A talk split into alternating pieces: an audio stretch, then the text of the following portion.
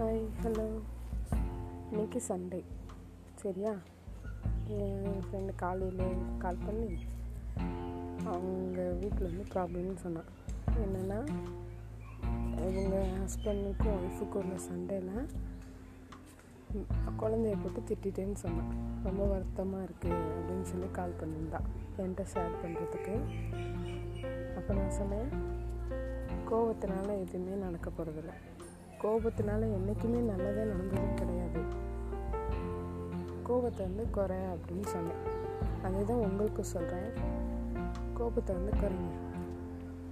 ஒரு பையன் வந்து ரொம்ப நாளாக கோபப்பட்டுட்டே இருந்தானா. அதை பார்த்துட்டு அவங்க அப்பா இருந்தார். அவர் வந்து என்ன பண்ணிட்டாரு? கை நிறைய ஆணியும் சுற்றியும் கொடுத்துருக்காங்க.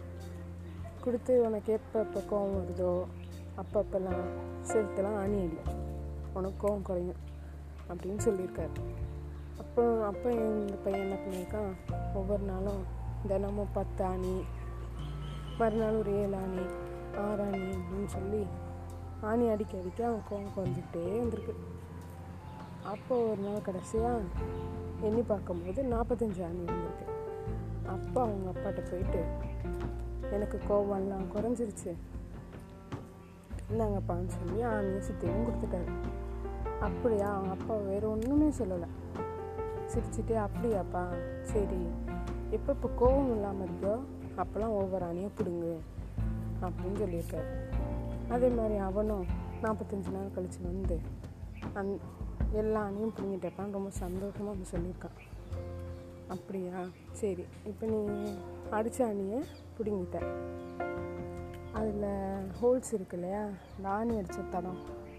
அதை என்ன பண்ணுவேன் அப்படின்னு சொல்லி கேட்டுக்கிறேன் அவன் அப்படியே பார்த்தானா. இது மாதிரி தான் நீ கோவப்படும் போது நிறையா பேரோட மனசை நீ கஷ்டப்படுத்திருப்ப அது உன்னால் என்ன பண்ண முடியும்? அது உன்னால் தீர்க்க முடியுமா? அது அந்த மாதிரி தான் கோவப்படக்கூடாது. வாழ்க்கையில் கோவப்பட்டோம்னா நிறையா பேர்த்தோட மனசை கஷ்டப்படுத்துவோம் நம்மளை நம்ம கூட சேர்ந்தவங்களாம் இருந்தால் சாரி சொன்னால் ஏற்றுக்கோங்க ஆனாலும் மனசில் அவ்வளோ காயங்கள் இருக்கும் நீங்கள் கோவத்தில் பேசுகிற வார்த்தை எல்லாமே குழந்தைங்களும் முக்கியமாக தாக்கும். குழந்தைங்க எப்போதுமே அவங்க அவங்க நம்ம பேசுகிறது பண்ணுறதை வச்சு தான் பேரண்ட்ஸ் பண்ணுறதை வச்சு தான் அவங்க வளர்கிறாங்க அப்படின்னும் போது நீங்கள் கோவப்பட்டு கத்தும் போது ரெண்டு பேர் சண்டை போடும்போதே அவங்க மனசு பாதி வலிச்சிடும் இதில் கோவப்பட்டு அவங்களையும் திட்டினீங்கன்னா எனக்கு காயம் ஆறவே ஆறாது. அதனால் கோவப்படாதீங்க. கோவப்படுத்துகிறவங்கள்ட்ட அன்பாக நடந்துக்குங்க. அவங்களே கொஞ்ச நாளில் மாறிடுவாங்க. Okay thank you